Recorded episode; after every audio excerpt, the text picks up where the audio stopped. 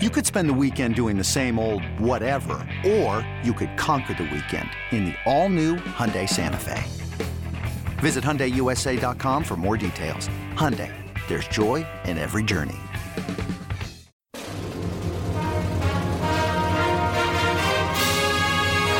Hey, Trojan fans, it's time to get into the huddle with the Peristyle Podcast. The Peristyle Podcast is your weekly ticket to USC football and recruiting news. Don't forget, you can download the podcast 24 7 at our website, peristylepodcast.com. And now, here's the host of the Peristyle Podcast, USCFootball.com publisher, Ryan Abraham.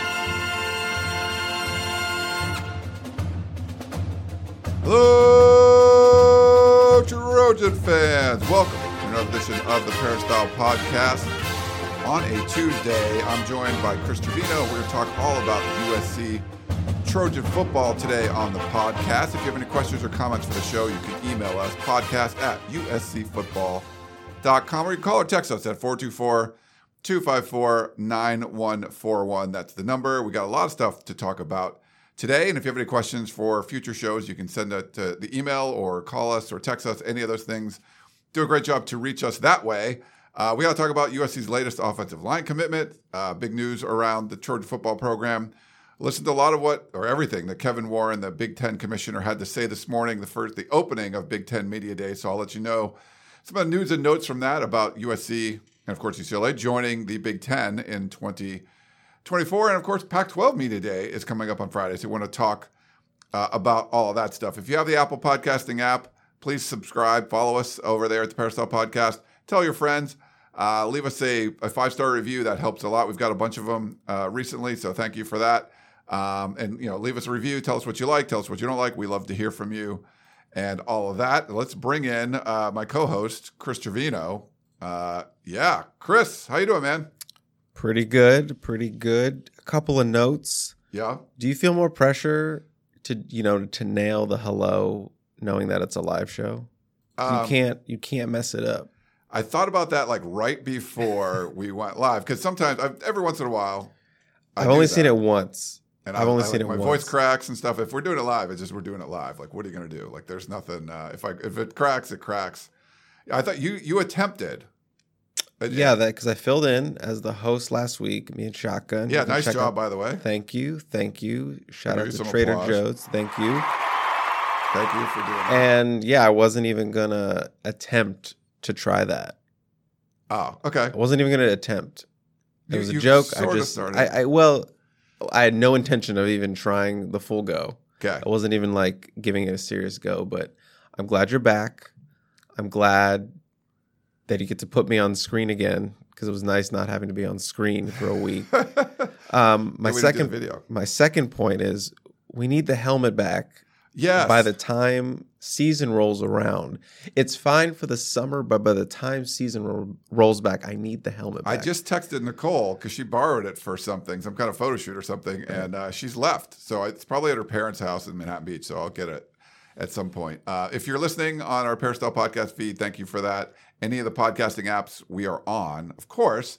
But we're also doing this uh, live on YouTube. We've been doing this for a while. YouTube.com slash Inside Troy is our uh, is the address. You can go there. We've we've done these shows um, live, so it's kind of fun to do. Um, you know, to do these, and we get the video element of it. We'll put some pictures up and some some B-roll. You can at least see our faces as we're uh, recording and everything, and you can see me. We have a comment already. Um, LOL. What's with the shades? Is it bright in there? No, it's not really bright in there. it's Um, because USC's future is so bright. USC's future is very bright. He watched the Big Ten Media Day today, and that's what he saw, and he was like, "I got to put some shades on." Yeah. Uh, otherwise, but the reason I was gone last week is I was like hiking and camping all over the Catalina Island again. I go there quite a bit, but I love it over there.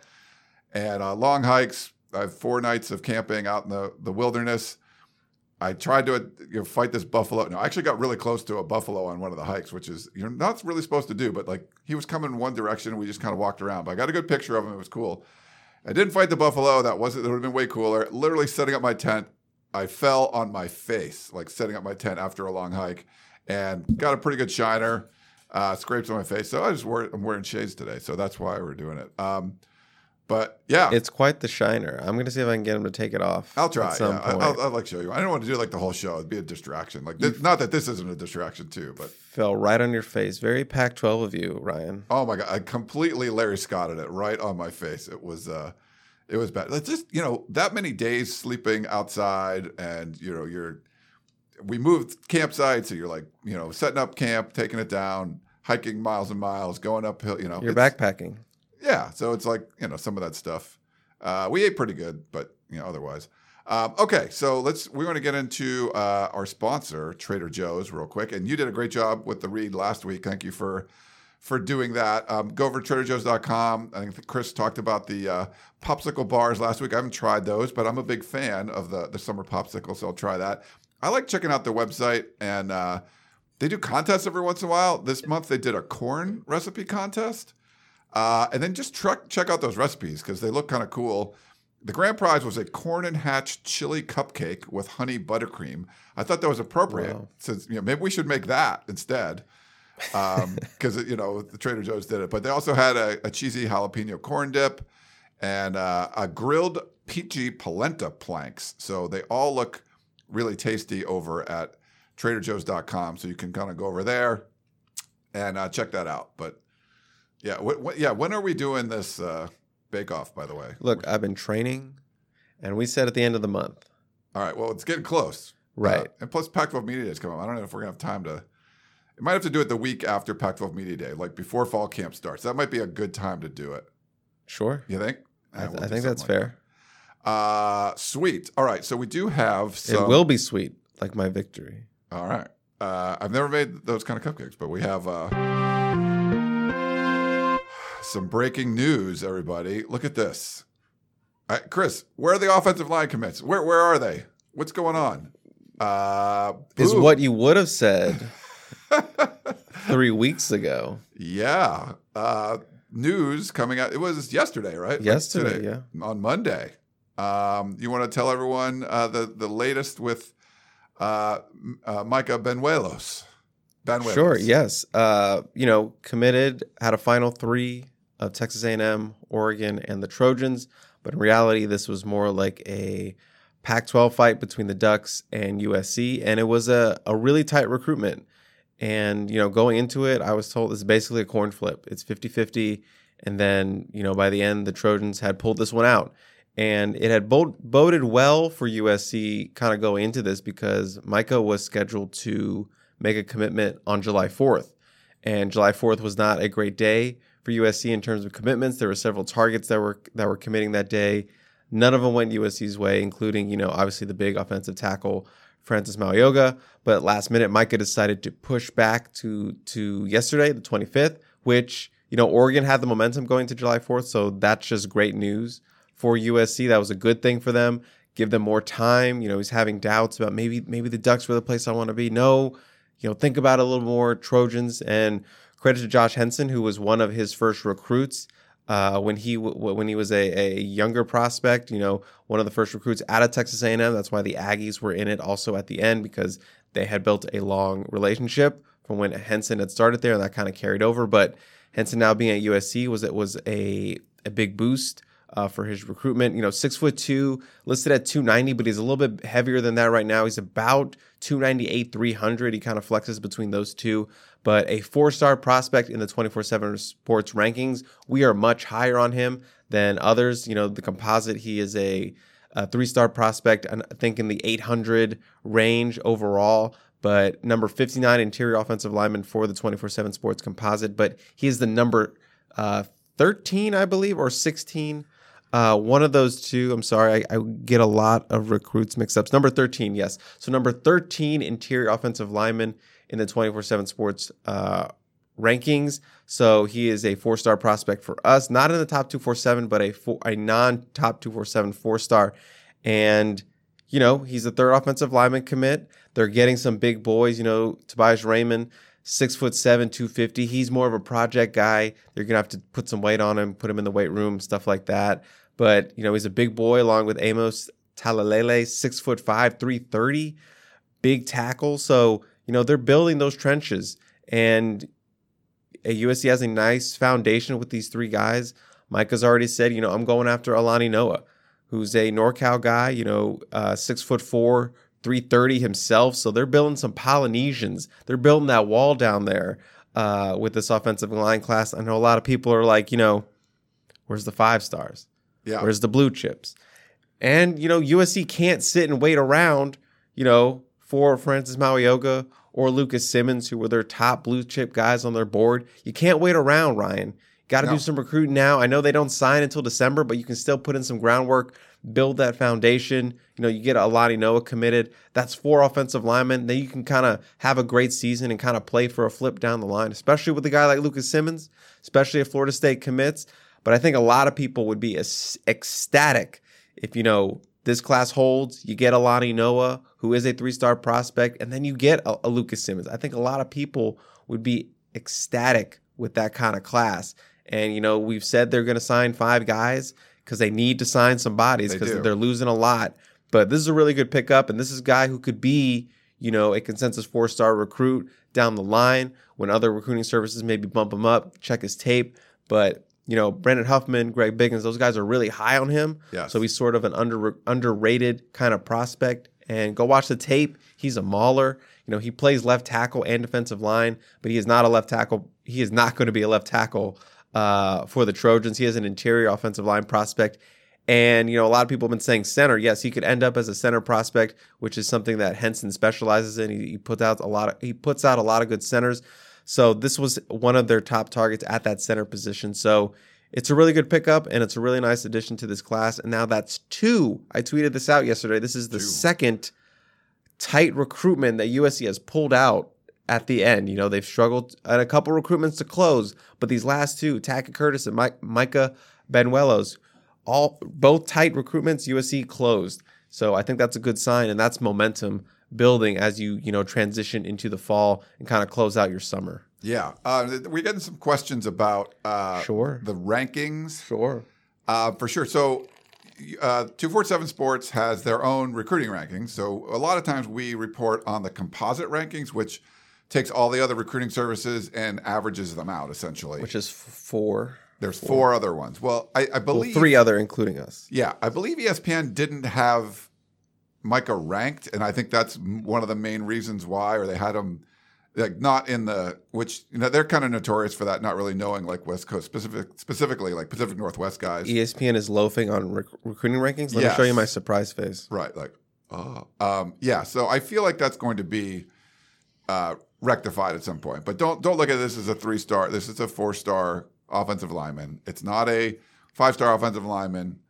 not you know quite a two four seven what uh, offensive lineman, but I would say yeah, someone that you know I think USC fans should be happy about. We had a, a question: um, Was NIL a factor in landing Banuelos?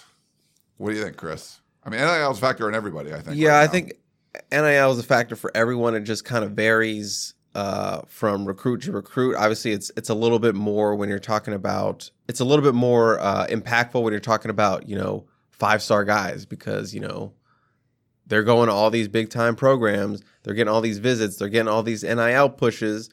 A lot of these big programs they have collectives. You know, you're hearing from their collectives. You're hearing all this stuff. So that I think weighs a little bit more with these guys. But I don't think NIL was sort of a deciding factor, which has been, you know, the sort of wink wink thing for a lot of other prospects that USC has been involved with.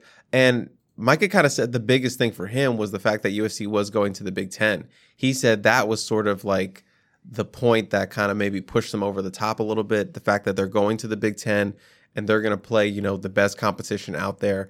And obviously USC needs some big uglies for the trenches when they go into Big Ten play. So I think that played more of a factor. The conference realignment for USC than NIL, but NIL did obviously have some impact, uh, as it does with all these all these guys. Even though you know that's not really something a lot of kids say right there out in the open. You know, oh, NIL was huge for me. If you ask nine out of ten kids, a lot of them are gonna say, oh, NIL is like not that. It's not, it's not that important. But right. when you when you're when you it's on when you're talking about it in the back end, you know, I think a lot of I think it's more impactful than kids led onto and their families led onto. But I would say more so this one was more so like the conference and Josh Henson and sort of building that that offensive line class. Yeah, and I think as they build up the the boulevard, you know, with the stay down, you know, that stuff, I think that's more of a longer term play. I think people are getting more, you know, accompanied to what's going on there. Um, we had, let's see, we had a comment uh, from Roland. Hey, when's your next fishing trip? Let's do a tunnel vision charter. Fight on. We could do one. What's that mean? Uh, like do a charter. We could get a bunch of people to go on a boat. Um, I don't know. I caught a big, uh, even after I got my black eye, shore fishing up there. I didn't have a boat. Uh, a big guitar fish. It was like, I mean, it's a, a shovel nose guitar fish, but it was probably, I don't know, four feet long or something. But it was like I was holding it up. It's all wrangly and stuff. You got to put a picture on my Instagram. Um, I've never been You never been boat fishing? Boat fishing. I've been fly fishing. Didn't Oh. catch anything. Um, but I've never been boat fishing. No. oh yeah, you got to go. Well, we did this off the shore because I didn't have a boat over there. Where we were just because we were hiking. I just had like a little pole attached, and but I caught this big fish on this small pole. I don't know how. Like I was like pretty You got lucky. the to, touch. lucky to bring You it got the touch. That worked. Um, okay, we got to talk about some Big Ten news. Uh, I, don't, I need like a something audio You need you need something. Yeah. You for like it. for the Big Ten when we talk because we're going to talk a lot of Big Ten stuff. Uh, Big Ten Media Day started uh, this morning, but early, you know. So I went. I did. The, I went to the gym at like six and uh, got back. I had to get back at by six. No, seven fifteen because that's when Kevin Warren, the commissioner of the Big Ten, was scheduled to speak. Oh, and before we get into this, I have to give someone a shout out. Spectra at Spectra uh, Ninla. Uh, remember when I we did like a I gave a like a last minute shout out on the podcast, or I, I put on Twitter like, hey, anyone that signs up for our special in these last couple hours, we'll give you a shout out on the podcast. Okay. Totally forgot. So uh, at Spectra, Nyla, Ninla, uh, just wanted to give you a shout out. I told you I would. I tweeted you would, so I, I forgot I mentioned that. Um, but I put it in my notes here when I saw that Kevin Warren stuff. Okay, so Kevin Warren takes the, the, the podium. It was about 45 minutes or so he spoke, and then this was all on the Big Ten Network, which I can get in my house really easily. They're very different than the Pac-12 Network Nice flex. little flex for the Big Ten Network. Uh, watched all of his opening comments, and then they went through the coaches. Uh, they did six coaches today. Ended with Harbaugh. Started with Scott Frost from Nebraska. A bunch of guys in between, Kirk Ferentz, and a bunch of guys. But anyway, at the end, the Big Ten Network uh, studio crew had Kevin Warren, and again, so he had a few more notes there. So I'll kind of go over some of the notes with you, Chris, and we can discuss some of the stuff Okay. what's going on. He had a pretty long preamble, uh, which gave you a little Larry Scott feel. Like sometimes he's just talking about other things, and there were you know there were some cool projects they were doing or whatever. That's fine. Didn't mention the USC UCLA thing until uh, almost 15 minutes into his talk. So that was a little bit strange, but. Uh, he said, you know, he talked about expanding into a third, you know, another time zone. The th- you know three major media markets um, that they have covered. They have New York, uh, Chicago, and now Los Angeles. And he really talked about uh, being bold, um, you know, leadership and all kinds of stuff. They use those terms like kind of over and over again. Um, but the fact that they could be in three major media markets, they can use that for corporate partnerships and, and activation. So uh, definitely you could see the aspect of being on the West Coast. He talked about, you know, opening up different time zones as far as like advertisers and stuff go, but also being able to have games throughout the day. You always- Content, baby. Content. content, expanded content. Um, you have that morning game, like when you wake up here on the the you know you turn on 9 a.m. like right after game day or or what the Fox uh, you know big noon kickoff.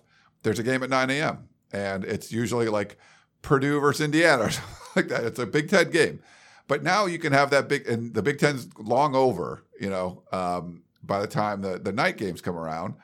But now you can you can have a Little you know, nightcap. yeah, like that that seven thirty whatever the seven p.m. game, uh, you know, in Los Angeles or seven thirty or whatever. That's that's big for the Big Ten. They haven't had that, so he talked about that a little bit.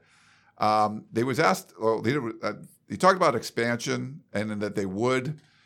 Expansion isn't necessarily over, um, but they're only going to do it for the right reasons. So he talked about that a little bit. So there was a lot of speculation about are they going to you know add more teams? Seemed like he was cool the way things were, but they were going to do things you know, whatever, quote unquote, the right way and figure things out. But so he, he didn't look, didn't say we're not expanding anymore, but he didn't say like, yeah, we're we're actively looking for it. It really has to be everything kind of has to line up, and a lot of that has to do with the media deal, which he didn't make any announcements on, besides the fact that they were very close to it, which they've been for a while. Of course, USC and UCLA kind of changes that a little bit. He was asked about specifics about the media deal, didn't really have, uh, he wasn't going to give out any numbers.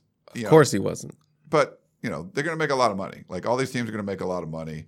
Um, you know, they were at USC. The big thing, the biggest note in this whole thing for USC and UCLA is full share from the get go. USC and UCLA join in 2024. They get if everyone's getting 100 million, USC and UCLA are getting 100 million. They wow. get a full share. So back in 2010, Nebraska joined. They didn't get a full share for six years. That's a long time. It's a long time. And now, now the money, the payouts back then were like 14, 15 million and stuff. And by the time they ended that six years, it actually worked out because Nebraska was getting like 40 million or whatever. Like they were getting a lot of money in like 2016 when they became a full share. So I think it it would have been different if they, if everyone was getting 100 million and they were getting like 60. It's still a lot of money, but um, it was more in the teens, I think, then. And then by the time their their full share came across, then they were getting 30 million or more. I know Maryland and Rutgers also did not get full shares for several years, and I think Maryland got a little bit more money to pay exit fees out of the ACC, so they they got yeah. a little bit better deal. Yeah. Do you know how many years it was before they? Off the top of my head, I don't. I want to say it was like five years, something like that. Five, four years, maybe. Um, so pretty big news. It doesn't. I mean, it's not shocking. It would have been shocking if they didn't get a full share because, like, why would you leave anyway? Like, you're in a you're in a position of power if you're USC and you know UCLA. You know, our LA market is worth a lot. The LA so. market's worth a ton, and so there were there, there wasn't going to be a join like, oh, you can join. We're doing you a favor. Um, it's one of those things. So um, they, he was asked about the travel. Um, you know, that comes up a mm-hmm. bunch. Mm-hmm. He said he you know he grew up in an academic household. Like everyone was in academics. Um, and there were a lot of student athletes there. He says he takes it seriously. Uh, he tries not to focus on the issues, but the opportunities. And they have two years basically to come up with a plan to mitigate any of the you know risk to student athletes or inconveniences and things like that. So it doesn't sound like they they finalized everything, but they're like, hey, we get we we got two years to do this and figure it out. And I think there's going to be things like Chris. You know, they're like, well, what if you have to go to uh, Minnesota in November? Like, wouldn't Minnesota rather come to Los Angeles in November? Like there'll probably be more home games late in the season for USC and UCLA in the conference. I'm just guessing.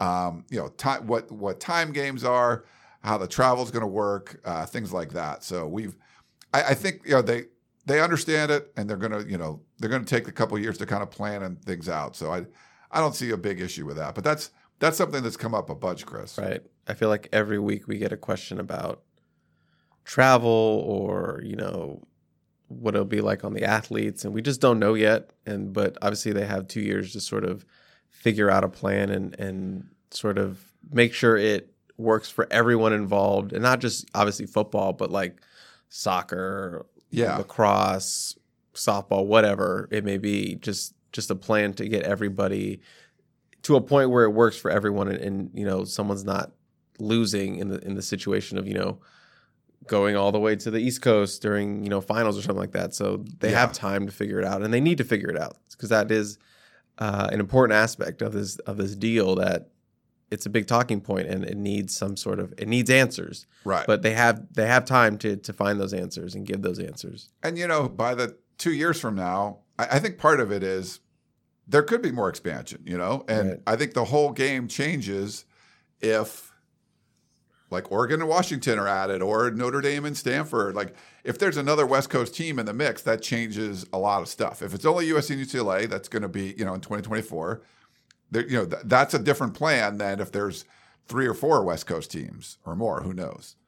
Um, he's also in favor of conference expansion. Uh, so he said they're going to work out the details. Um, he did mention protecting the bowls. He, you know, likes that. He, ta- he talked about the Rose Bowl a little bit. Uh, but he would like to open it up to more media partners. So ESPN owns the college football playoff. That ends in 2025. I don't know if we'll be able to get a new deal before that ends, but some of it, and I think what George Kliavkoff was saying too, was like, you know, hey, we want this to be open up to everybody, you know, and uh, you know, we the NFL doesn't have ABC show every playoff game. They have, you know, CBS or NBC and, and ESPN, like they're all able to show. And I, I, feel like that's what a lot of people are envisioning now. It could be big enough that you have multiple media partners doing it, and it wouldn't just be owned by ESPN. And he'd mentioned Fox and Big Ten Network, which is mostly owned by Fox, uh, many times. So that's you know this could be an ESPN versus Fox thing, but uh, in favor of conference expansion, just like the SEC. You know, Greg Sankey talked about you want to have expansion. Like they don't care. They want a whole bunch of at-large bids because a lot of the SEC, SEC teams would get in there. I think Kevin Warren's the same way. Like, hey, we've got a lot of good teams. If you know more at-large bids is good for us. So I, I feel like now that we're kind of getting into the two super conference area, I think we're going to see you know a conference. Exp- I mean, a playoff expansion push. But he's all for it right now, For Chris. sure. Absolutely. Yeah. And obviously that's the way it's looking like it's going to go. I know there's been some pushback on it, but it just makes sense to just like open it up even further. Yeah. I'm not saying like 20 teams or whatever, but just just a little bit more. Just just open the doors a little bit more. Mike Leach wanted 64. There were there, There you I, go. I saw someone tweeting about it might have been uh, Pete Thamel about 16 uh, talking about that today. I the 12 I kind of grew on me. Like I didn't really like 12 at first and I kind of grew on me, so Yeah. I think I'd rather stick with 12 if we do that. 12 seems right. Um, there's a lot of changes stuff going on. He, so he, the question and answer period. Um, he says, you know, you could look at change as a problem. Hey, this is different than I used to do it, or an opportunity. He tries to do that. Be aggressive, embrace the change, um, and that, you know that's just talking about being aggressive and getting a team. You know, programs like USC and UCLA. He was asked about how it started, and he asked about the you know the USC UCLA talk. Um, he, he grew up on the West Coast, uh, Arizona. His dad played at ASU. Uh, he saw. He said that they had talked about expansion even before he got the job. So that when they were doing the interview, that was a topic. You know, expansion was something that was brought up there. So, um, and he talked about athletics uh, being a huge part of this, but you know, academics, you know, is a big part of it too. Having a powerful alumni base, and he started mentioning, you know, uh, famous alumni from USC and UCLA like Steven Spielberg or Jackie Robinson. Um, you know, the graduation rates for both schools being very high. The largest, um, uh, the largest alumni base of Big tw- of Big Ten schools outside of the Midwest is in Los Angeles. So all that stuff Okay. kind of played a factor why USC and UCLA sort of would be, you know, perfect fits uh, for this. But So it, was some- makes sense on multiple levels. it does, and and the fact that this was brought up while he was being, you know, interviewed is kind of interesting. And then he later on, when he was interviewed in studio, he talked about and COVID sort of, you know, allowed that. Like you're talking about these things in the interview, like here's things we want to do, and then you get into the job, everything gets real busy, right? Well, when they had the shutdown, he kind of had a chance to step back and and oh, you know, remember that expansion stuff we talked about. Um, so I thought that was kind of interesting. Um, he also brought up he would like to see some federal uh, legislation for NIL. Doesn't want to see NIL used for recruiting and all that kind of stuff, which you know a lot of people had said. No one really talked about divisions. Um, you assume they're going to go away. People like, "What divisions USC and UCLA going to be in?" Like, I think by the time you get there, there's not going to be divisions, but that didn't come up at all. Um, he also, when he met with the hosts afterwards, so that was the podiums, the podium talk Gotcha. some of the notes with the host. I'm sorry, there's a lot of notes, but this all, you know, pertains to USC, you know, growing into the Big Ten. They'd Uh, rather hear this than a Pac-12 media day preview, Ryan. true. Okay. Remember Uh, that. So you know, the position that the he's like, you know, he, he talks about this a lot that there's no first world problems, like some of the things you're dealing with. He said the Big Ten's in a you know, enviable position. Like there's a lot of other people would like to be where the Big Ten is. Um, they those hosts actually pressed him on the timeline too about when they added, you know, going to add USC and UCLA, um, and he kind of talked about that same stuff, um, you know, from before, but didn't really say like, oh, we started in February and then with this, but he did say that USC and UCLA approached them. So this is what we had, you know, talked about in the war room before that, you know, we felt it started on the USC side. Uh, and I didn't really see anyone really tweet about it. I tweeted about it. I'm like, that's kind of interesting. Like he's, he didn't say like, we reached out to the, the LA schools because we thought they were a great fit. It was more, he said USC and UCLA approached us and we already had a bunch of research done and, and we knew that this would be a good fit. So, I mean, that doesn't surprise me with, you know, kind of the way Mike Bohn and then, you know, Brandon Sosna operated. You know, they were going to be aggressive yes. and they were going to make moves that put USC in position. And sometimes you got to make the first move, Ryan. Sometimes you got to make the first move. And es- especially for a move this big, you know, it makes sense to you know, initiate Yeah. and not wait. So I thought that was cool that they, you know he had put that out there. Um, I mean, I don't know if pe- people assume that whatever, but it hadn't. You know, we hadn't heard from the commissioners and stuff talk about these kind of things. So uh, you know, we'll hear from you know uh, George Kliavkoff on Friday. But that was interesting what he said. Uh, asked about the Rose Bowl because obviously that's an important part. He said he's had conversations with the people at the Rose Bowl. It's been around for like 100 years. He said he'd be willing to sign a 100 year contract with them. Of course, on the Pac, I, I don't think it changes anything on the Big Ten side. If you're going to keep the Rose Bowl or it's going to be part of the playoff, if you're going to have a conference alignment with the Rose Bowl, I think the Big Ten continuing to do that makes sense. Teams that don't make the playoff, they can you know end up going to the Rose Bowl. Now, if it's expanded, um, that's going to be tough because if you're getting like the fourth best team in the Big Ten go to the Rose Bowl because the first three went into the playoff, so all that stuff. But he's definitely willing to work with the Rose Bowl. The, the question is going to be on the Pac-10 side, the Pac-12 side. What's going on there? Is the Pac-12 going to be 14 teams? Is it going to be 10? Is it going to get broken up? Um, so if if a diminished Pac-10, it doesn't make sense to play against the champion of the Big Ten. You know, so th- he's definitely willing to work with them, but um, you know that's it's kind of like where you are with that. Um, you know, he talked about tra- you know thinking of ways to minimize travel demands on the Olympic sports when USC and UCLA join the conference. Obviously, that's important. Um, so that's you know another one of those things. And the the Big Ten is putting committees committees together to work on finding different solutions. Um, you know, including multi-team events at neutral sites. Hmm. So Okay. that'd be kind of interesting, right? Yeah. Like you could do, oh, like we're gonna have a, a mini baseball playoff uh, in Vegas or something, and, and let people come out there. Um, Brett McMurphy also tweeted out that Kevin Warren told. So I guess he talked to him uh, at media. Day. He said Kevin Warren told me he has not spoken with Pac-12 Commissioner George Kliavkoff since USC and UCLA announced they were leaving the Pac-12, but said his office is scheduling a call sometime after Friday's Pac-12 media day. So the the guy he had the alliance with, uh, he hasn't spoken to. I wouldn't be surprised if his number's blocked. I would, You know, I would not be shocked. yeah, uh, I mean, sorry, there was a lot to kind of unpack there, but I would say, um, yeah, it's. I thought it was interesting. It was definitely worth you know getting up early. Uh, we're- I wonder if they're going to change the times of media days if the, when, when the LA schools are really involved. Uh, there was an LA Times reporter there, just a little behind the curtain too. I was going. I got credentialed to go to Big Ten media days, and just some of the flight stuff wasn't going to work out. It was just going to be tough. Uh, me coming off the vacation and everything. But uh, I'm talking with the people With the shiner.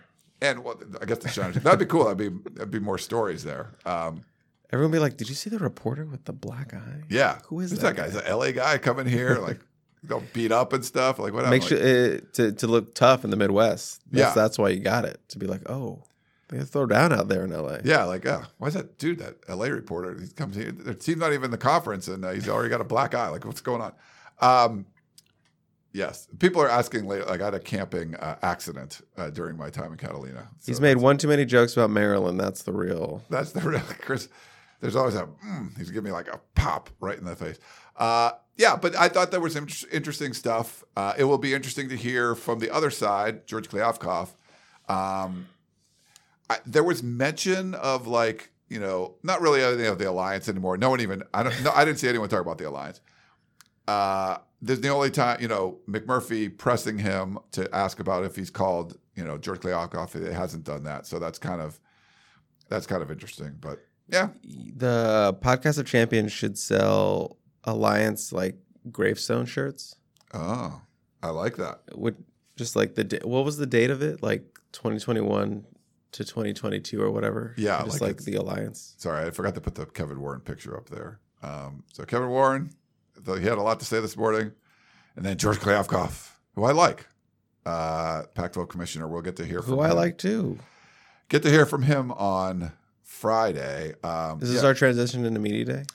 Yeah, which is coming up. We're gonna have a. I think we're gonna have like a full contingency of USCFootball.com reporters at media day. Um, I do like hearing. If you haven't been to one, you know you probably haven't.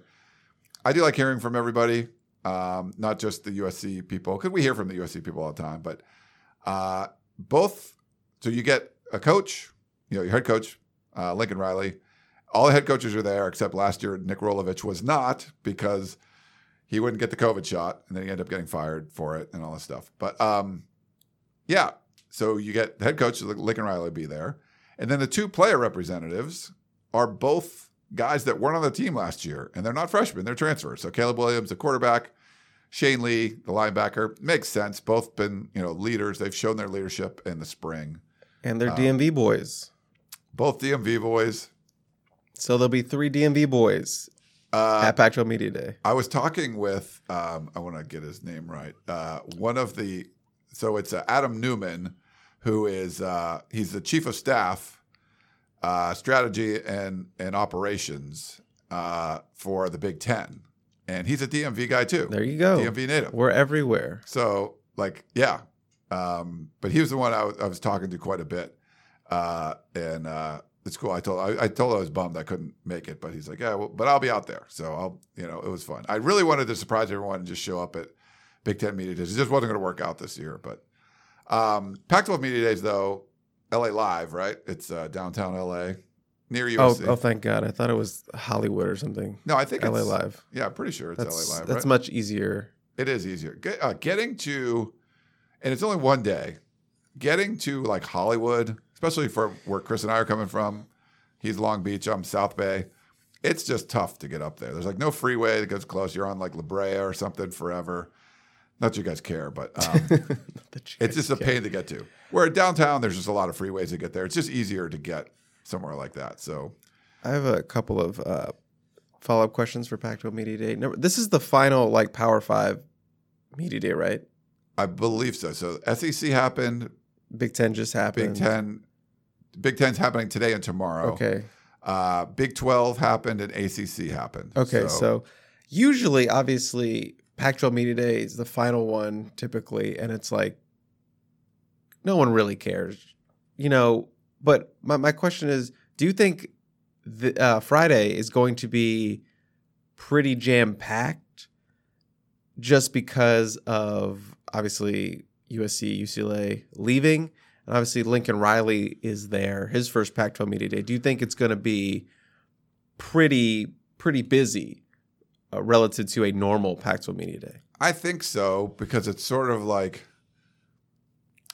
I don't want to say. I mean, like you're going to like a funeral or something almost, right? Like you're Right. like everyone. You have to come and pay your respects. Like you know, like would Bill Plaschke be there? Probably, but like he's definitely going to be there. You yeah, know, I'm like- talking like on a more national sense. Yeah, I think you're going to get there's going you know because people wanted to ask Kevin Warren a lot of these questions because we haven't heard a you know official Big Ten statement outside of the statement that USC and UCLA are joining. We haven't heard anything from George Kliavkoff. Uh, so just what his opening remarks are going to be will be, um, yes, like there's going to be you're going to need like a lot of time uh, to hear what he has to say. Uh, this is it's tough, you know. Like this is a, a really rough first year on the job for Kliavkoff, and uh, you know how is he going to address this? Is he going to give any details about what the Pac-12's plan is? You know, what any details on how that media negotiation window is doing, where they're you know, get 30 days uh, talking with ESPN. I think it's just ESPN. I don't even think it's Fox. Yeah, I mean, Um, it doesn't seem to be going well. I mean, if you've seen some of the figures on Twitter, it's like the ESPN's offer is around 24 million Per per, school. school. but Oregon and Washington don't want equal sharing. Yeah, So they obviously they want sort of the USC, which USC should have been getting was like not equal revenue sharing. So it's like he's just really stuck in a rock and a hard place. It's like 24 million. That's nothing. That's peanuts yeah. compared to what everyone else is getting. And then it's like you have your two biggest schools right now saying, no, we want, we don't want to share. We don't want to equal Right. share of the pie. We want uh, the bigger piece of the cake, you know? So it's just like a real, real tough spot to be in for George. No, and that's what uh, Roger had a funny comment. Debt collectors already getting half of UCLA's share. Yeah, they they have some uh, athletic department budget issues, but this will solve a lot of those. Um, and we don't know Maryland, what it's gonna Maryland, same thing. Same Maryland? thing with Maryland. We have the same issues. Yeah. So it, it, money, money fixes everything. Be. Maryland's got the Under Armour money and Big Ten money, so that's pretty good. Like Oregon's got the Nike money, but they don't have like the big conference money yet. So, but that that was an issue before, and you know, I talked about this like, hey, USC and UCLA should would get a bigger share, and I, and people, I think after they left, they were like, oh, of course they would give that, but I don't think before they left, I don't think anyone believed they would leave, and they were like, no, we have, everyone has to go equal share. I don't think they the, the, the rest of the Pac-12 schools would want to do that.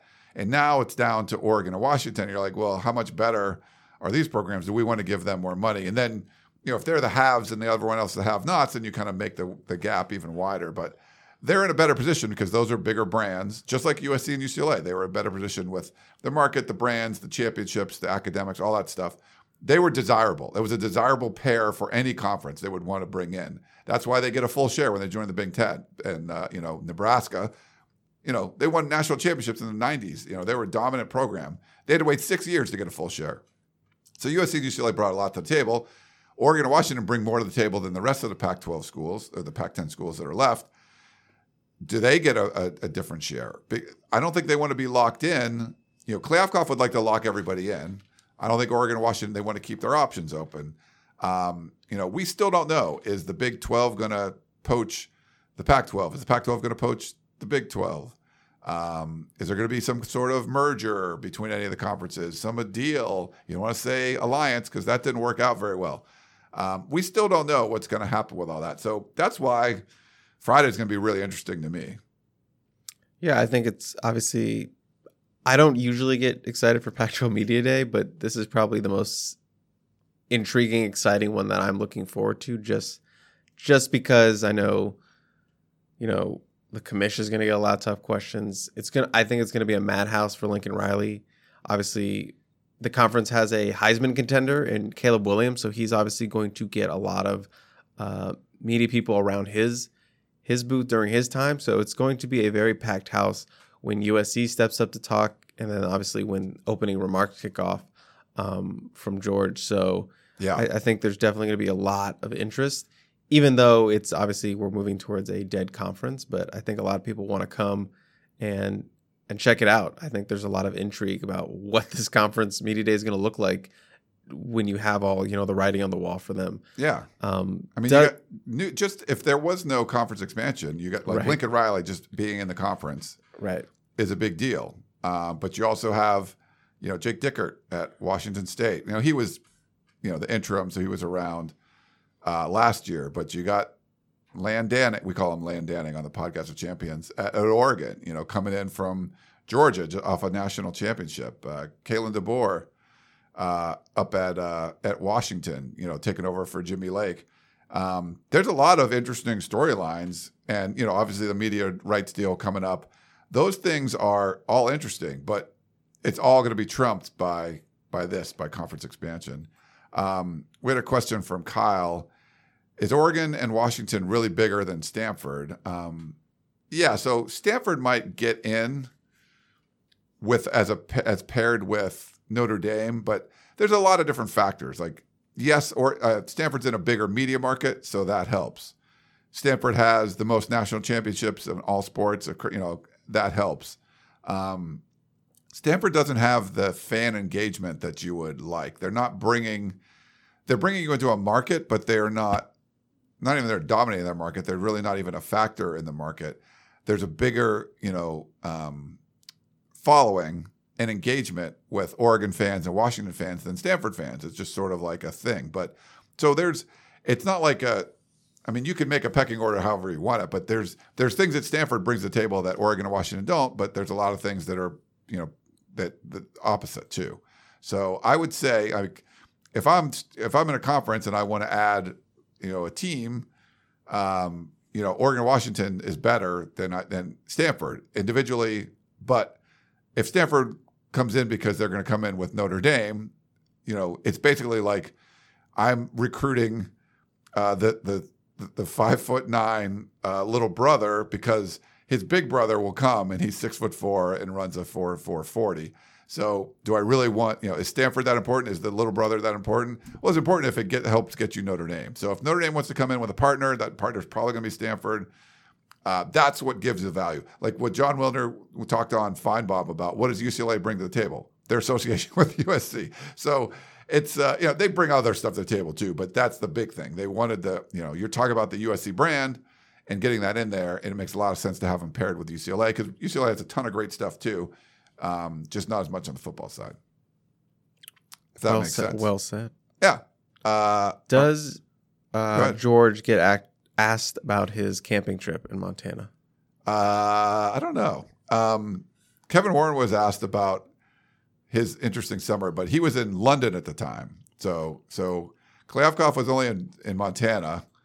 Uh, Kevin Warren was in London, so he wins that one. He kind of trumps him on that. But uh, that you feel bad for for George, you know, and uh, I don't know. We'll see kind of what it goes. But all right, anything else, Chris? You want to bring up? We can uh, take a break and get into questions. Yeah, that sounds good. All right. Well, let's take a quick break and we'll be back in a minute.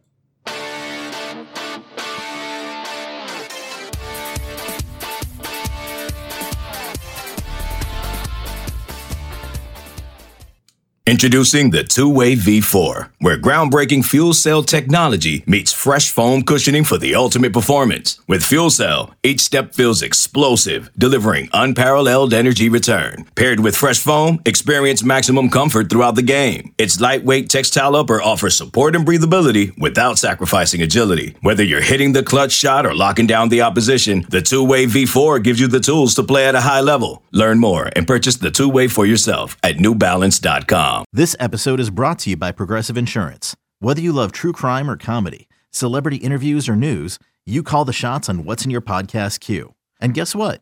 Now you can call them on your auto insurance too with the Name Your Price tool from Progressive.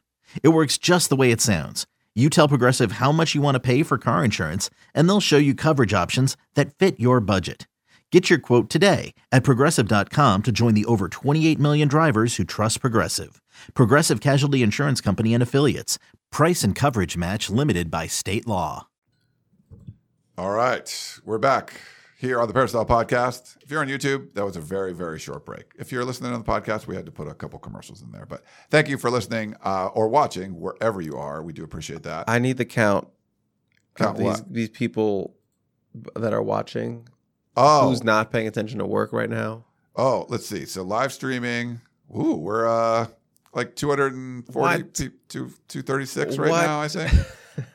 Watching. Uh, yeah. Thank you for doing this in the middle of your day. If you're at work right now, like not at home, like how are you getting away with this? Like how are you doing this? Some If people you- work if, from if home. so many people, if somebody in the comments can say, Are you discouraging people from watching us live in the middle of the day? I'm just like, if you're like working in an office, like how are you doing this? I actually tweeted it out and put it on the Peristyle. Um, if you're not a member of the Peristyle, you should go over there, uscfootball.com. You can sign up for a dollar. And man, we're, we're just ramping up. Tons of content going up, lots of things. Uh, check it out. But on the Peristyle, I posted that. So at least I gave people a little bit of heads up, but it was about a 10 minute heads up. Um, not much longer than that. The fact that we do this usually like a random Tuesday and at a random time, it's not even like a set, like, hey, noon on Tuesday is when you're going to come watch and people still watch live. I'm very impressed by that. So thank you guys for all doing that. Give Everyone that's a, watching. give them applause. yeah. Oh, hold on. We get Give some them an applause. yeah. Imagine what it's going to be like during the season. What a Tuesday live stream is going to be like And- during the season. And then one of the other factors in two years, like when we're doing a, a preview, if we're previewing USC Washington State, like on a show like this, like, you know, you might get a, a Coug fan in there or two. I like the Cougs a lot. But if you're doing like USC Michigan State, like we're going to be like the comments are to be inundated, you know, with Michigan State fans and, you know, interesting people. And uh, it's just, it's just bigger. Like that's just it's to be a bigger experience uh, for the football program, for us in the media, for the fans, for everybody. So, uh, all right, let's. We got a question. This is a little longer one, so we'll. Uh, I think there's three questions in here, but I'll play it for you. It's a voicemail. Here you go. Okay. Hey, thanks a lot for the program. This is Rick from Luna San Diego County. Um, I've got a few questions. You know, you keep talking about the transfer portal, but isn't the transfer portal a lot of the guys are guys that couldn't make it in Big Five schools? Um, I, I haven't seen like blue chip guys going in there that have started a bunch of time, um, except for maybe the skill position, which we picked up. But I wonder about, you know, are these guys really qualified and can they help us? Um, in addition, can you please go through the offensive line to let us know who's going to be leaving next year? Because I'm really concerned that we're going to be losing a lot of players next year on our offensive line. And then we are absolutely not doing a great job in recruiting the offensive line.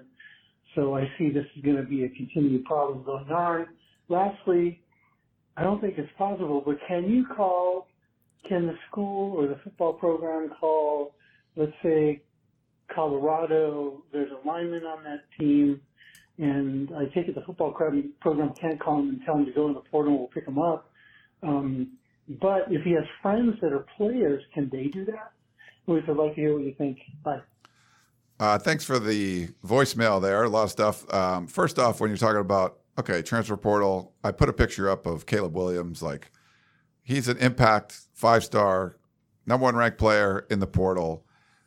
Obviously, someone like that is going to make a huge difference. Um, USC's got uh, you know linemen that have started um, before. Uh, who's the Tennessee lineman? Um, a couple years ago, that came in and started right tackle.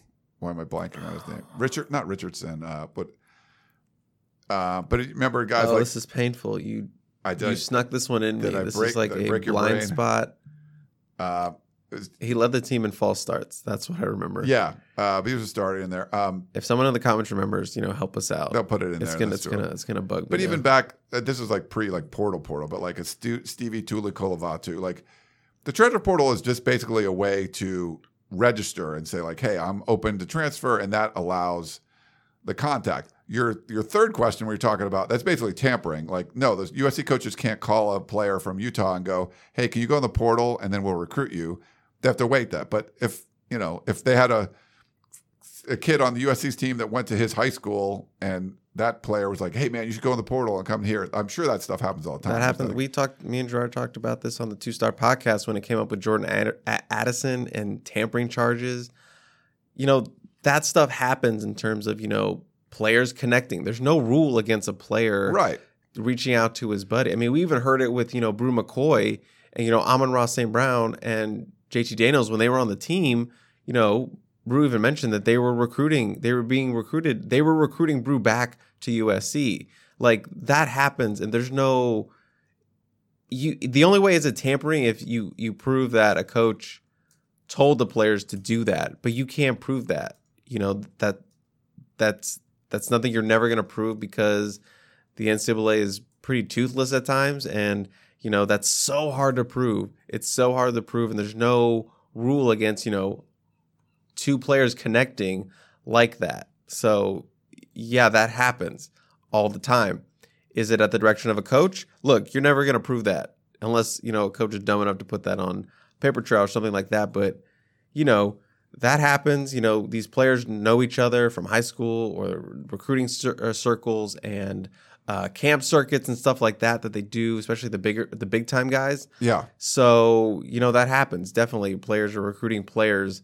Uh, you know, maybe trying to get them to they they get a whisper of you know oh such and such you know didn't play a lot his freshman season. He's not here. He's not happy. You know, we did a couple camps together. Let me let me let me hit him up. See what see what he's thinking. See if he's going to the portal. Something like that. That that's usually how it goes down. Yeah, and then the, the the transfer portal is not full. I mean, there's a lot of guys in transfer portal. There's plenty of guys that maybe they weren't making it on their team. There's there's usually multiple reasons why a player's in the portal. There's tons of guys that were just like, I want a different opportunity. Um, I mean, Quinn Ewers goes from Ohio State to Texas, or you say like he's like a cast off. Like, no, he was a former number one player in the country.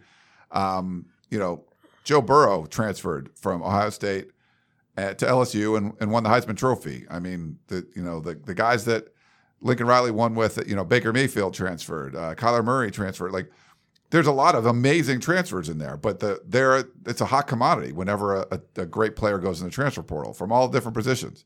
Um, and it's just going to be part of the recruiting process now. So you wouldn't say you can't poo-poo everyone that's in the transfer portal as someone that's terrible. Like there's a bunch of players that aren't as good. They're going to drop down from Power Five to Group of Five or Group of Five to you know FCS, whatever it is. There's going to be some of that, but there's also a lot of great players, so you can't ignore it. Um, And there's also just to point out, there's guys who weren't highly recruited out of college and became stars yeah, and became impact players. And it happens all the time in basketball. You know, a guy who goes to a mid major and becomes a star at the national stage. And then maybe we're going to start seeing more of this. You know, mid major guys who want the opportunity to play at a high division or a higher higher level in terms of the Power Five. And that happens in football too. You know, uh, Isaiah Land, who you're probably like, who is that? He was a uh, a uh, a uh, pass rusher um, from you know historic H, H historically black college HBCU, HBCU, yeah. and you know he led the nation in sacks at like 15 or something, and you know he decided you know I want to play at Division One Power Five, and he he ended up entering the portal and was a hot commodity. There are plenty of guys that you know for whatever reason maybe they were under recruited or they didn't develop until late, and they end up getting a second chance. Maybe that's as a grad tr- transfer. Maybe they want look. I played, you know, four years here. I started for you guys. I did a lot, but I want to see something else. I want to, I want to try to play at the next level. You know, do, do play at a play at a higher conference or what what have you. So, you know, a lot of these guys, you know, like Solomon Byrd. You know, he was a freshman All American at uh, Wyoming. You know, Wyoming's not a superpower or, or what. You know, I know uh, Josh Allen was there for a little bit, but they're not Yeah. considered a superpower like that. And you know, he broke out, had you know 11 half sacks, and you see a guy like that enter the portal. That's someone who could help you now. You know, you always kind of think, oh, how's it going to translate? You know, playing in the uh, Wyoming to you know USC or Ohio State or wherever they go. But there are guys at all levels that can help any team. Yeah. Um, and it's about fit. And some guys just want the opportunity to play at that highest level. So a lot of those guys became stars at wherever they're at, and they want to try it out and being a star at the next level. Yeah. Uh, Drew Richmond is the. Uh, Drew Richmond, yes. Yeah. Was that a I lo- you looked it up? I looked it up, but also we had a comment. I just put it up on the screen, so thank you for that. I had never thought of Drew Mitch- Richmond until someone just until you mentioned it. I thought I was thinking like Richardson or something like that, but you were yeah. close. The other one was um, the offensive line. Uh, he talked about. Um, yeah, there's a lot of offensive line. Chris already mentioned this earlier, so that's why you you know USC's recruiting the offensive line. You have to recruit it hard, and you know they've struck out on some of the, the top top guys, but they're going to bring in some you know some quality players because uh, you you already got like COVID year guys here that are a little for extra. So there's a lot of experience on the offensive line, but it's going to go away. And, uh, You're you're you're losing Bobby Haskins, who is grad transfer. yeah, You're losing Andrew Voorhees, who's a six year guy. You're losing Brett Neilon, who I think is out of eligibility after this. yeah, I think, yeah, He, you know, he was deciding whether to leave last year. So Right. he he, you know, he's already at that point.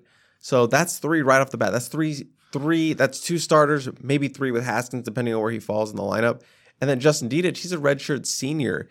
He probably could stay another season. You know, he hasn't he doesn't have a lot of starts, but if he starts 12 games this year, has a really good year, he could, you know, take that next step, see see where he wants to go with it with his football career. So he's a possibility. You know, he's probably a guy I would say probably his last year at USC. So that's four guys right off the bat.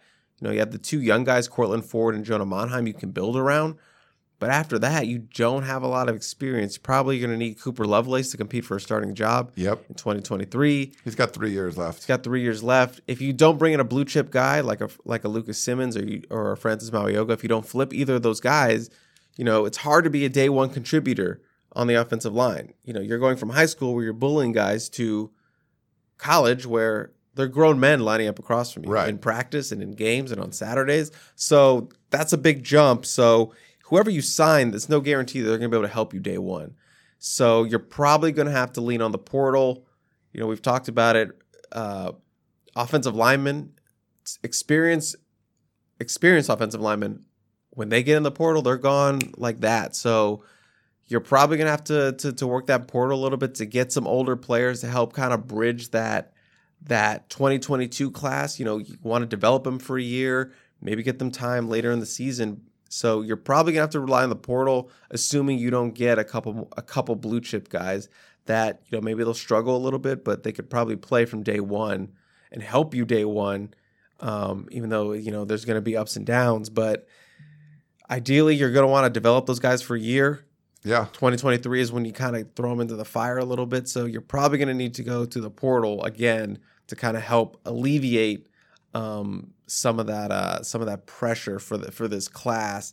And if USC has a really good season, you know, 10 wins, wins the Yeah, Pac-12, that's whatever, it's going to help a lot to sell. Like, hey, we're doing this. We're gonna we're gonna compete again. We got Caleb back for 2023. Come be a part of this line. So Yeah. a lot of things you can sell there. So I just I'm just assuming they're going to have to get a little little portal help uh, for next year, considering that they're losing upwards of four guys off this this year's line. Yeah, we, you know, Bobby Haskins, someone too. It's like he was a multi-year starter at Virginia that's transferred in. Like he wasn't a cast-off. Like he's someone that we don't know where he's going to fit in because he was injured for the spring. But And coaches change. Uh, your position coaches change. Position coaches leave. Coaches get fired. There's a bunch of reasons why guys who can play enter and leave their school. yeah, um, this was an interesting comment. Oh no! Pro consumer safety. I saw you while in Catalina. However, I just did not know Wow. it was your group until I saw your Instagram uh, post later on. Looked like your camps. Uh, so maybe they passed us in the campsite. Wow. So we were probably over. Uh, interesting. I don't know where they were. It was either we were in uh, Shark Harbor, um, or we were at uh, Two Harbors. So we had two different campsites. Who was this? There. This is pro consumer safety. Pro So- consumer safety. I want you to prove it. Do you remember anything? What he was wearing? How many people were in the group? Anything that can that can and if I, it depends when I was, if it, if I had the black eye at the time or not, or if you got to see that. right? Um, let's go to a question from Brett in Knoxville. Uh, he emailed us in Hey, Ryan and Chris, this question for you guys. Uh, I was wondering what the reaction would have been if Champagne Larry, oh, I think I deleted that. Oh, well. Uh, Champagne Larry was still a commissioner and his reaction to both LA schools leaving for the Big Ten. Like to hear your guys' thoughts. Thanks and fight on. Um, so, what would Larry Scott have done? So, Larry would be he'd never have, like if you asked the like why is the why is Pac-12 football not making the playoff? He would say Washington rowing just won the national championship. So he would sort of be like he probably would talk about well Oregon's been great and uh, we know Washington's going to get better and I think that's kind of like the direction that he would go. Uh, he would just talk about he would ignore what your problem was and talk about something else that was good about the conference. Um, That didn't really help no, the issue that No. was being uh, brought up. right. It had nothing to do with like that's why Kliavkoff is like, you know, when you ask him about like what can you do at Pac-12 Network, he's like, it sucks. I think I like uh, he would uh, I like our content. I like the people we got there. Our distribution is bad. Unfortunately, it's locked into a contract. Happened before I got here. He wouldn't even say that, but it was because it happened before he got here. And we can fix it in 2024. I, in the meantime, here's what we can do. But the big problem, we, there's a problem, and I can't fix it till 2024. So he would he would address things straight up, you know, which is great. It was another things you like about him. And Larry Scott just would like ignore anything that you you know. He would try to change the narrative. Like Larry Scott hired like a, a what a reporter to give a more positive spin on the Pac-12, like someone that would come and ask questions. And he want like he was basically it was not changing. It was not like fixing the engine. It was like putting a piece of tape over the check engine light. Like if I don't see the check engine light on, the car ain't broke. You know. Right. Um, so he was someone, you know, he wanted a second, you know, a, a, a, a more positive media. part. He really thought that it was the media were not painting the Pac-12 in a positive light. And uh, yeah, that's just a little insight into his mindset. Uh, Lloyd wrote in. It seems to me the hot, the top high school football programs in California, there should be some good offensive linemen and defensive linemen. It looks to me that schools are buying top offensive linemen, and if SE isn't buying players, they need to start to develop the local talent. Uh, would you like your opinion? I would like your opinion on what Lincoln Riley's plans are from Lloyd. I think this was before the latest commitment, Chris. But um, Right. any thoughts on that? Have you talked about offensive line recruiting and stuff before? I don't know if you brought it up at all. Or Uh, never on the two star podcast. you know that's not really the direction we want to go. Uh, but jokes aside, check out the two star composite uh, podcast, uh, USC recruiting podcast, the only USC recruiting podcast out there. Me and Gerard, aka Hurricane, uh, dropping pretty much every week, um, and we have talked about USC offensive line recruiting at nauseum, and these are this is we've we've faced questions like this in terms of you know West Coast offensive linemen and offensive line recruiting. Uh, but this question in particular, you know, top high schools out on the West Coast, yeah. I mean, there's a lot of really good high school programs out here. You know, obviously St. John Bosco, uh, Mater Dei, uh, other Trinity League programs. You know, uh, Sarah is a good is a is a you know once powerhouse. Long Beach Poly, but the thing is, offensive linemen and defensive linemen on the West Coast are just built different than what you find sort of in the Midwest and those in the South and those SEC guys who come in already like six foot five, 330 pounds or 350 pounds. You know, you see it out there, you know, when, you know, you see camps held in Louisiana as opposed to camps held out here in Mission Viejo. You see the body types, you know, me and Gerard have talked about this in terms of the West Coast body types, what, whatever, for whatever reason, they just develop so much later in their careers. So the the linemen, you know, you're finding out south those three six foot six foot four, three thirty guys. That's not what you're finding out here. You're finding guys that are like Tobias Raymond, who's six foot seven, 250 pounds. That's a good looking frame, but it's all about pro- more so about the projections down the line in two years, especially with offensive line in general. Like a lot of your offers are going off projections. You could offer a tight end as an offensive lineman because most of the top NFL draft picks are guys who play tight end. And most of them are guys who were two star prospects in high school or guys that weren't recruited at all because it's all about projections and development. And so, West Coast offensive linemen, especially, and defensive linemen don't come that big out of the South, like in Midwest and those in those co- those cornfed boys and stuff like that. They're a little bit sleeker, and we don't really have an answer as to why that is. You know, they come in like 250, 260, and you got to get them in the weight room and put on 50 pounds. We say this all the time. It's easier to put on weight for a guy, uh, a growing high school guy, as opposed to taking off weight. So that's one of the issues you see with offensive linemen out here in the West, linemen in general in the West. They need more development. And I think that's sort of the plan uh, Lincoln Riley and Josh Henson, who's known for his development, has to go through. You know, you know, you you still recruit those big blue chip guys. You know, those Francis Mauigoas, the Lucas Simmons, the six foot six guys, six foot seven guys who are three hundred or three ten already. You know, you Lincoln Riley, this recruiting staff, his recruiting uh, acumen, they're going after blue chip guys. They're not ignoring blue chip guys, but right now, as you can see, the guys that they've taken on need a little bit more development, and that's okay because in two or three years, that could pay off really, really nicely for them. But it helps that you also have the transfer portal to kind of help. Like five years ago, I think there'd be a lot more worry just because you don't have a situation like the transfer portal where you can go and help alleviate some deficiencies on your roster.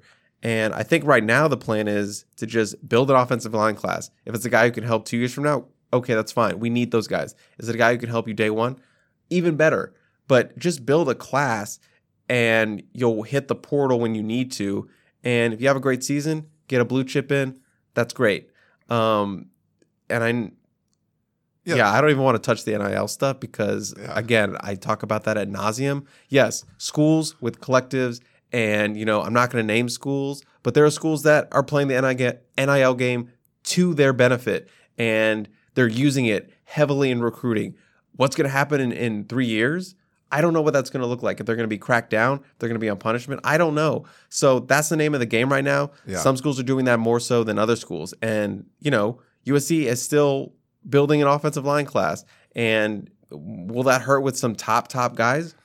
Probably. You know, you saw it with Josh Conerly. You saw it with, uh, uh, yeah, Conerly. And so I think, you know, they'll adapt, they'll change, but I think they're going to keep going with their plan, which is develop guys, bring in the guys that yeah. you know we we we think are going to be great players down the line. That's all you can do with offensive linemen. You know, you want five star guys, and they're going to go after five star guys, but just build the class. Don't worry about going after all five star guys because that's not going to be what a realistic class looks like. It's guys you bring in and you develop. And I've taken up way too much time with this question. That's all right.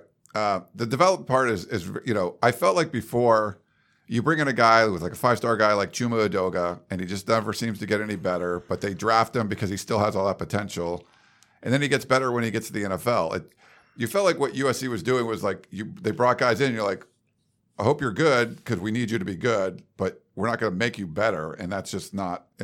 You can't really do that on the offensive line unless you're bringing in, you know, Austin Jacksons all the time, and they stopped doing that. Um, but if you bring in guys that you like and you can develop them into good players, like Cooper Lovelace. Let's say Cooper Lovelace starts in 2023, gets like second team All Pac-12. You know, Yeah. that's a guy that Josh Henson can say, look at. This guy was a, a guy who didn't play high school football until his senior year of, of, of high school, and he did a stint in JUCO, and you know he was this and that, and I turned him into this All Pac-12 Yeah. caliber guy who, you know, could be first team All Pac-12. I've developed him, and that sells in recruiting, especially when you're talking about getting to the next level. It's like that's what the the main goal is for a lot of kids, but you know, it, it helps to have the results to be like, look what I did here, look what I did here. So that'll you- help. That'll help for for the future classes. And you want to see potential in guys. If there's a someone that has a big frame, like you would watch, oh, he throws the discus, so he's got great footwork, but he might be a little undersized. Whatever it is. With Cooper Lovelace like, oh, that guy can do the split. You know, like you're seeing, you see the potential in someone. Like uh, he's athletic ability. You don't want to get the guy that's like as big as he could be and just pushes around smaller defensive linemen in his high school. Isn't that athletic? But he just he's got pretty good tape because he's just dominating lower competition, but there's no upside there. So that's part of the recruiting process too, is that you're finding the guys that are like, okay, well, he's not exactly what you want for an all Pac 12 player, but here's why he could be because he we can put 50 more pounds on that frame and his feet move this way. And he's he's a mean sob. Right. And he has an attitude. He's a Justin Dedich attitude. He pulls trucks for fun. Um, stuff like that, then you will work with. So I think it's all coming, it all has to come together. And I think for the offensive line to get to that, getting those five stars in there, NIL probably be a part of it, but it's really more about, hey, what are they doing on the field? So, And the five star guys want to go to the NFL. Yeah. That's the big thing is like, hey, can you get me to the NFL? And if you can show you can develop a three star guy, you know, it's like, hey, I've been putting out these three star guys who are performing at this level. Imagine what I can do with you, right. Big Hoss. So come, come, come join me. Uh, I wouldn't uh, read this one because we only have one more email left, but it's another offensive line thing. But it's it's an international one. It's from the Cayman, Cayman Islands. So I'm going to read Oh. it for you, Chris. So we- we might not have to address it because I think you've talked about it. But regarding USC's recruiting for guys on the offensive defensive line, I've heard the issues going back to even the Pete Carroll days. But I can't help but wonder why it is that even our current conference rivals, such as Oregon and Stanford, can seemingly get four and five star offensive linemen, but USC struggles. You know, Lincoln, Lincoln Riley had these issues at Oklahoma as well. Also, do you see that USC is trying their hand, uh, the transfer portal more in the future for linemen, given that the West Coast, they still have need a bit more development to get when they get there onto campus, uh, more than their East Coast counterparts. And finally, do you see recruiting getting easier if USC uh, and the rest of the Pac-12 teams are left out of the Big Ten? Uh, uh, for USC, if the rest of the Pac-12 teams are left out of the Big Ten, Big Ten or SEC. Really enjoy the show. Fight on, Tom, class of 2007 from the Cayman Islands. I will say this just because I talked a lot about development and, and you know, plan moving forward. I will say this in terms of, you know, the Oregon and Stanford question. Negative recruiting goes on, and we've talked about this on Two Star. It's think of it like this. In the Clay Helton era, especially later, it was so much easier to recruit against that when you could say to a recruit and a parent, hey, is that guy going to be around in several years? One of the biggest benefits you can have when you're recruiting a kid is stability. You know, Lincoln Riley, the most stable coach in the Pac 12 right now. Stability helps sell recruits and their families. You know, you don't want to go sign for a guy who is on the hot seat, you know? And that comes up in conversations with other schools.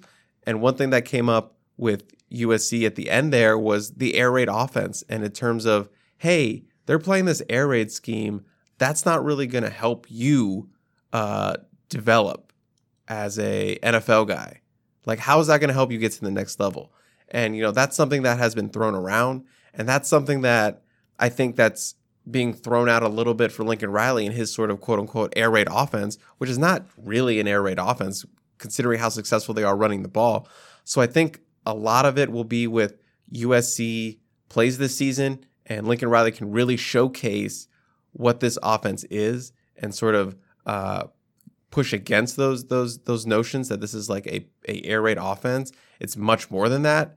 And you can show like, hey, we can run the ball down teams' throats and we can show you run blocking and Yeah. hey, look at this pass blocking. So I think when USC wins games and they're putting up points, they're gonna have those clips and be like, hey, look, we're, we're not an air raid offense. Look at us. We're running we ran for 250 against so and so. Yeah. Look at look at our look at our guards. Look at them pulling. Look at our tackles putting dudes in the dirt. So that's something that you can show, tangible things you can show to a recruit.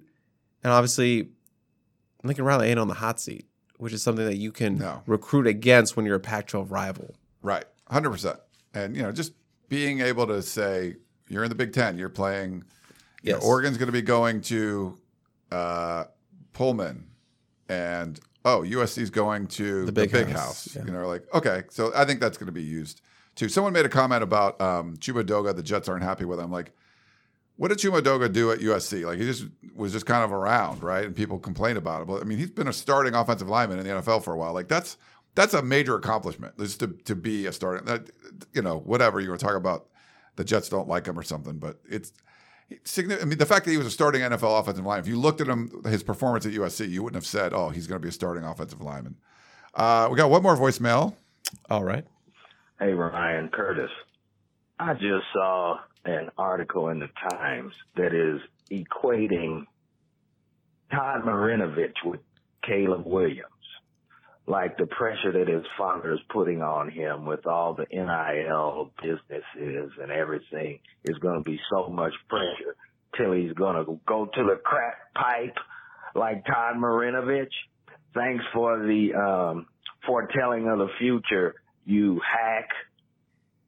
Fight on. Go Trojans. Curtis from Moreno Valley. Hey, Curtis, uh, I did not see that article in the LA Times. Was it maybe a letter to the editor, or was it, I don't know who? Seems like a letter to the editor kind Maybe. of deal. Uh, I don't know. Uh, but let send us, let us, you know, know what that was. I don't know what you're talking about. Um, yeah, I spoke with Todd Marinovich recently, like at an event last year, I think. Um, you know, he's, you know, he's still struggling, but he's doing, I mean, doing a lot better, uh, which is good. I don't know if you'd equate the two. I think the pressure. I was in school when Todd Marinovich was in school. There was different kind of pressure. This You guys was more, class together? uh, I did not know. Um, I was an engineer, man. Like, I, there's no, he, uh, yeah, no offense, but he was not in engineering class. Um, yeah, like that was more athletic pressure. Like he, he was on the cover of Sports Illustrated, having never eaten a cheeseburger or, and all that stuff wasn't true. Like he was smoking pot in school. Like it just, but the, there was a lot of pressure for him to be this amazing quarterback. It's sort of like the, he had his own quarterback coach, you know, in his house where like now you're going to like voluntarily going to Steve Clarkson or whatever to get coached up. But there was, a, I think there was a lot of pressure. It was more about performance and ath- athleticism. And this is more about, hey, marketing yourself. But Caleb Williams' family is very successful. I don't, he's someone when you talk to him and you, you can, you realize he can handle all of this. Like, I don't feel like that would be a, an equitable uh, comparison. I don't think that's a good, I don't think it's a good comparison. And I don't think it's going to ruin Caleb Williams. Is his dad involved a lot more? I don't know his dad. I haven't talked to his dad. I know some of some of the reporters and stuff have. You might have, Chris. Um, but I don't. I don't see that being the same sort of thing uh, as Todd Moreno. It just seems like a very different, uh, you know, scenario. I would just say it feels like with Todd, it was more like his camp or his father was putting the pressure on him. And, and in terms of all the other, in, in addition to the other outside influences, and I would agree that Caleb does have a lot of pressure on him Yeah, uh, from outside influences. But I think the difference is his father and his family try to protect him much more. Um, they they don't try to add to that. They just kind of let him be Caleb. Um, and naturally, Caleb is a talented person, and obviously, you're going to get nil nil deals. You're going to get all this attention, and you're going to carry a lot of weight on your shoulders. But I think it's more so about trying to alleviate a lot of that pressure and in terms of not putting more pressure on your son just because he's your son Right. and sort of being overbearing it's more like hey be caleb i'm going to help you with this because i don't want to add more to it Right. i think that's sort of the main difference uh, between these two uh, quarterback situations Yeah, I think that's that's 100 percent fair. But thanks for the voicemail. Um, we so for whatever reason, I still haven't figured this out. We can only put up moderated questions from YouTube for the first hour, so I don't have any new ones uh, populating. But I have a couple that I'm going to pull up, and then uh, well, I'll look for a couple that are in the chat that I won't be able to put on the screen. My apologies for that. Um, so the question is concerning scheduling. Would it make sense to schedule back-to-back road games where the team stays on the road, not returning to LA, and the players doing online classes for a week? I think that's one of the options that's going to happen, um, or they'll be discussed. They, they have two years to figure this out. That's what Kevin Warren said this morning. So I think that's something that you could potentially do. I don't, any thoughts on that one, Chris? Or I think it's an interesting. I think we were asked about this on the two star, but I think initially we sort of like downplayed that possibility. But I, it could happen. You know that that could be something where you know they put them up for a week, and to to just to limit that, you know they would. I think. I don't know. It would just be like. It'd feel more like a job at that point, just because you're living out of a hotel at that right? point. Yeah, And do you want to set them up like that just to have that feeling? I don't know. yeah. Uh, next one uh, from Blackie Chan plays. Do you think that Micah's comments about USC going to the Big Ten will start a snowball effect? Will other recruits say, "Hey, USC's in the Big Ten. I, I want to go there too"? And Yeah, I think that's already like on the radar for a lot of kids, but to have a kid go out and say that, that's kind of one of the main reasons. Yeah, I think that could be that could be something, and that's obviously something he's going to be talking about on the back end with guys he's recruiting, like Alani Noa, and they're offensive linemen. So chances are they're going to redshirt that first first year.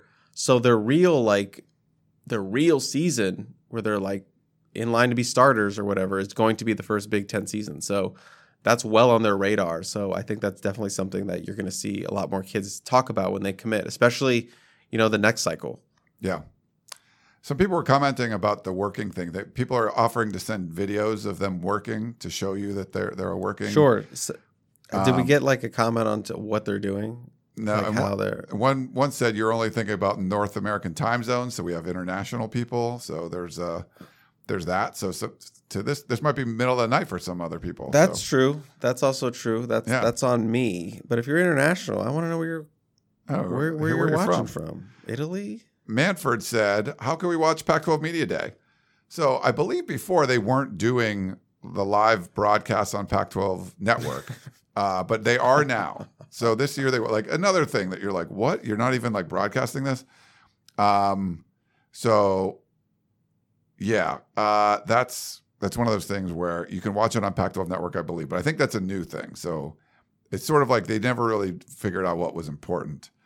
Um, we also had any chance that USC and UCLA leave the Pac-12 early? I don't think so. Like the they for Oklahoma and Texas when they left, it was like you still got a lot of time on the deal. Um, now it's just like this awkward phase for quite a while. I, I believe, from what I was told, they waited up till like the last minute before. It's like if you sign a contract with a company, your contract, like Chris and I are both. Well, Chris is an employee, but like I'm a contractor with CBS um, you know, say the contract goes for four years, you don't wait till the very end and then it just like you say, oh, let's do it again. Like there's usually a window in there, like, oh, at six months, if you haven't um, renegotiated or said you're going to leave, it rolls over for another year or something. Usually something like that's in a contract. I believe the Pac 12 thing was like that, where if you didn't give notice that you were going to be out of the next contract by, you know, I think it was a two year window. It might be wrong, but they're, um, and they kind of waited till the end of that. And then if you say, hey, I'm going to leave, it's like giving notice on your lease or something. Like you have to give notice or whatever. And USC and UCLA gave notice. And I think the waiting two years makes sense. They need the the planning for the two years. I don't think you'd want to get out early. You're just try to get some more money. It's this is more of a long term play. So I don't think there's a whole lot of reason to kind of get out early. And any thoughts on that one, Chris? Or No, I mean, you're already like essentially destroying a conference, let's not like throw more salt in it. It's just like Right. let's just you're gonna get to the Big Ten. Just just not like Yeah, you don't need to like as Make it- fast as yeah, yeah. possible. Um, but yeah, so the the Texas Oklahoma one's different because I mean USC waited to the end. Their contract was coming up, but the Texas Oklahoma was like contract's not up for a while, and we went out, and so they were kind of forcing that. They're in this really awkward. They're going to be. I mean, and I don't know if they're going to end up paying the big money, but in theory, USC and UCLA are going to be in the Big Ten playing games, while Texas and Oklahoma are still in the Big Twelve playing against Cincinnati and BYU and uh, you know UCF and stuff. So that's kind of weird. Uh, but we'll see if that if they end up pushing it. But yeah, there's no reason for USC. I don't see one to leave. Also, like, early. Big Ten is a meat grinder. USC's not built for that right now. Let them beat up on the Pac-12 for two more years. Let them recruit some really good classes for the Big Ten with the Big Ten in mind, and let them let them restock that way. You're not stocked right now to compete with the Big Ten Yeah. in terms of your depth and, and, and such and such. So give it two years. Let them win some games in the Pac-12, maybe a couple championships. Get some really good recruiting classes with with the th- with the with eyeing that Big Ten move, and then you'll be good to go. Yeah. Um, Jackie Chan plays again said, Tell Chris I work for a merger and acquisitions company. Phil Parker says, Tell Chris our law firm is into acquiring other law firms. So people are kind of telling you what they do. There's a lot of big money in this uh There- in yeah. this in this uh in this chat. There's a bunch. Are we still good. around 240? Uh, yeah, 240, 248. We're good. 247? No, someone leave. Give us 247. We had 247 for a second there. 247. Um, oh, that- that's interesting. I didn't even think about that. The question was it's on your how- shirt, Ryan. That's true. Rep. Uh, how the hell is Calen Bullock not on the Thorpe watch list? I know he'll get on, but who are these quote experts making the list? Um, I do not like watch lists. I think they're worthless. I said, Ryan, you want you want me to go through the watch list today? He was like, No, I hate them. I don't like watch lists. Um, Marquise Lee won the Biletnikoff in what 2011 or something. 12. wasn't on the watch list to start. You know, like, and they put like a hundred people on that thing. So I just think they're worthless. Like, they're way like, you know, people get on like preseason or way too early top twenty fives. Like, eh, like that's that's fine. You're picking some teams or whatever. But man, watch lists are just terrible. Like, I I just think they're worthless. So I, I would not worry about Calen Bullock not being on the Thorpe Award watch list. Any thoughts, Chris? Are you? I was a little surprised. I thought he would at least. I thought he would make the watch list because he's Yeah. gotten some some buzz freshman All American last year. Um, but that's fine. I mean, like you said, if you have a great season and you're not on the watch list to start the season, doesn't really matter. Because if you have a great season, you're gonna get noticed by the end. So, yeah, I, I was a little shocked he wasn't on there, but I don't think it's a big deal in the in the end. Yeah. Um, sorry, we had like a spammer. I'm gonna Cool. put some user in a timeout or whatever. Um, let's see. So we had a couple people ask about USC Rice score predictions, and then John wants to know USC Stanford score predictions. so early. Way early. Uh, I I'll, think, I'll do way early though. Let's okay. What do you want? Uh, I'll go. Oh my gosh, fifty. No, no. Screw it. Fifty-two. mm, Nineteen. Wow, gonna beat Stanford that bad, huh? Oh, that was that was No, just right. kidding. oh my goodness. Oh my goodness. Uh, I'm thinking of my Stanford ones. I feel yeah, I feel it's going to be something like I think they're gonna put up like a double Rice nickel. They're bad, like 55, but they they might give up some points later or something. It might like so like you're going to score a lot of points and people feel happy, but then they gave up too many points and people are going to be complaining about it. So it'll be like 55-24 or something like that, I think. This one's a little bit tougher, Stanford's butt, if you remember. right? Not as butt as Rice. As Because, as Rice. because at least Stanford has like an NFL guy and Tanner McKee at quarterback. Yeah. but I'll say 41 28. Whoa, 28 points. Um, I think it's going to be more of a like a 48 to 12, something like that. Oh, Like, okay. Yeah, like I think they're going to destroy Okay. Stanford this year. Look, So- I'm going with that garbage time. Some garbage time tuggies Okay. for, for McKee. Help that NFL tape. Nice. Um, okay. the uh, people were asking about the Bake Off. Um, I think we're going to do it the week after. We're gonna close out this month, Pac-12 Media Day. Yeah, Put in our rear view. Get our get our schedule, and then we're gonna we're gonna bake these little red velvet cuppy cakes. yeah.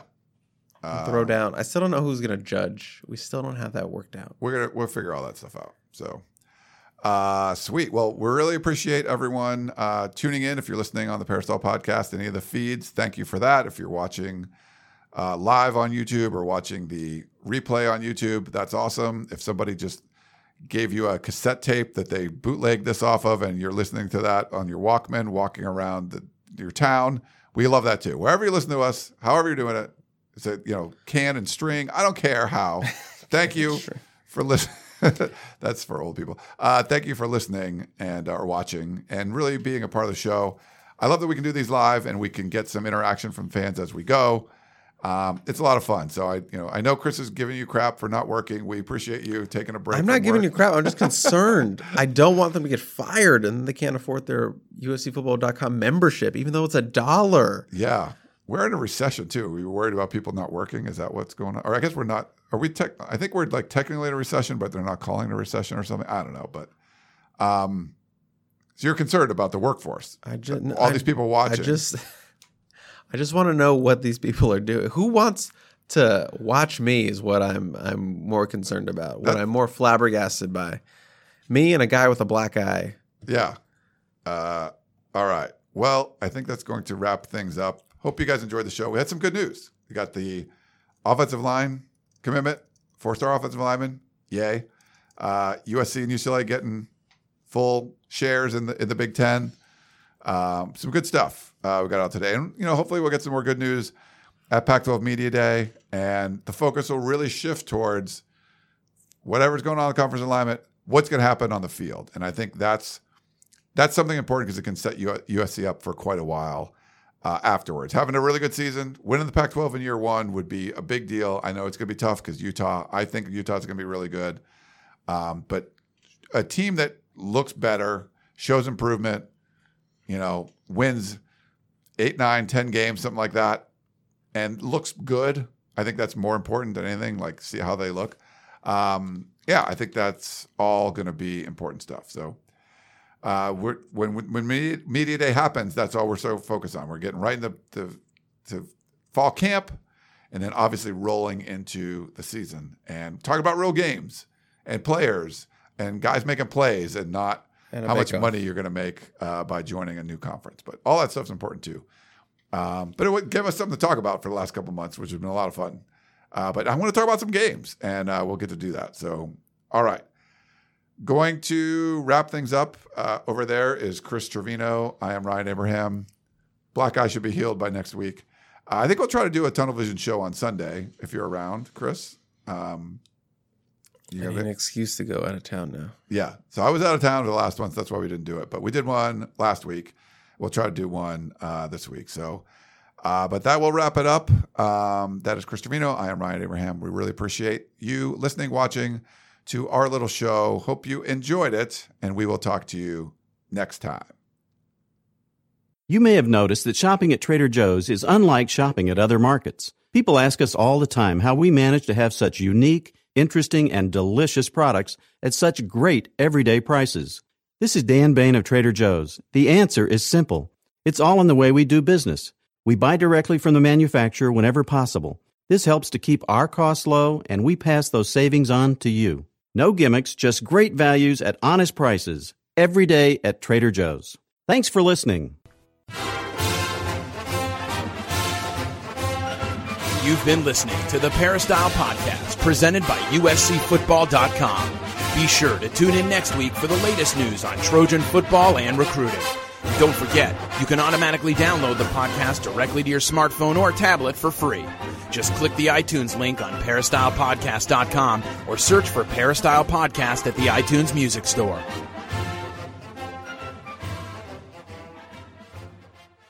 You can now relive the best moments of the UEFA Champions League 24 7. The UEFA Champions League channel is a new 24 hour streaming channel serving non-stop goals, highlights, and full match replays from the world's most prestigious club competition.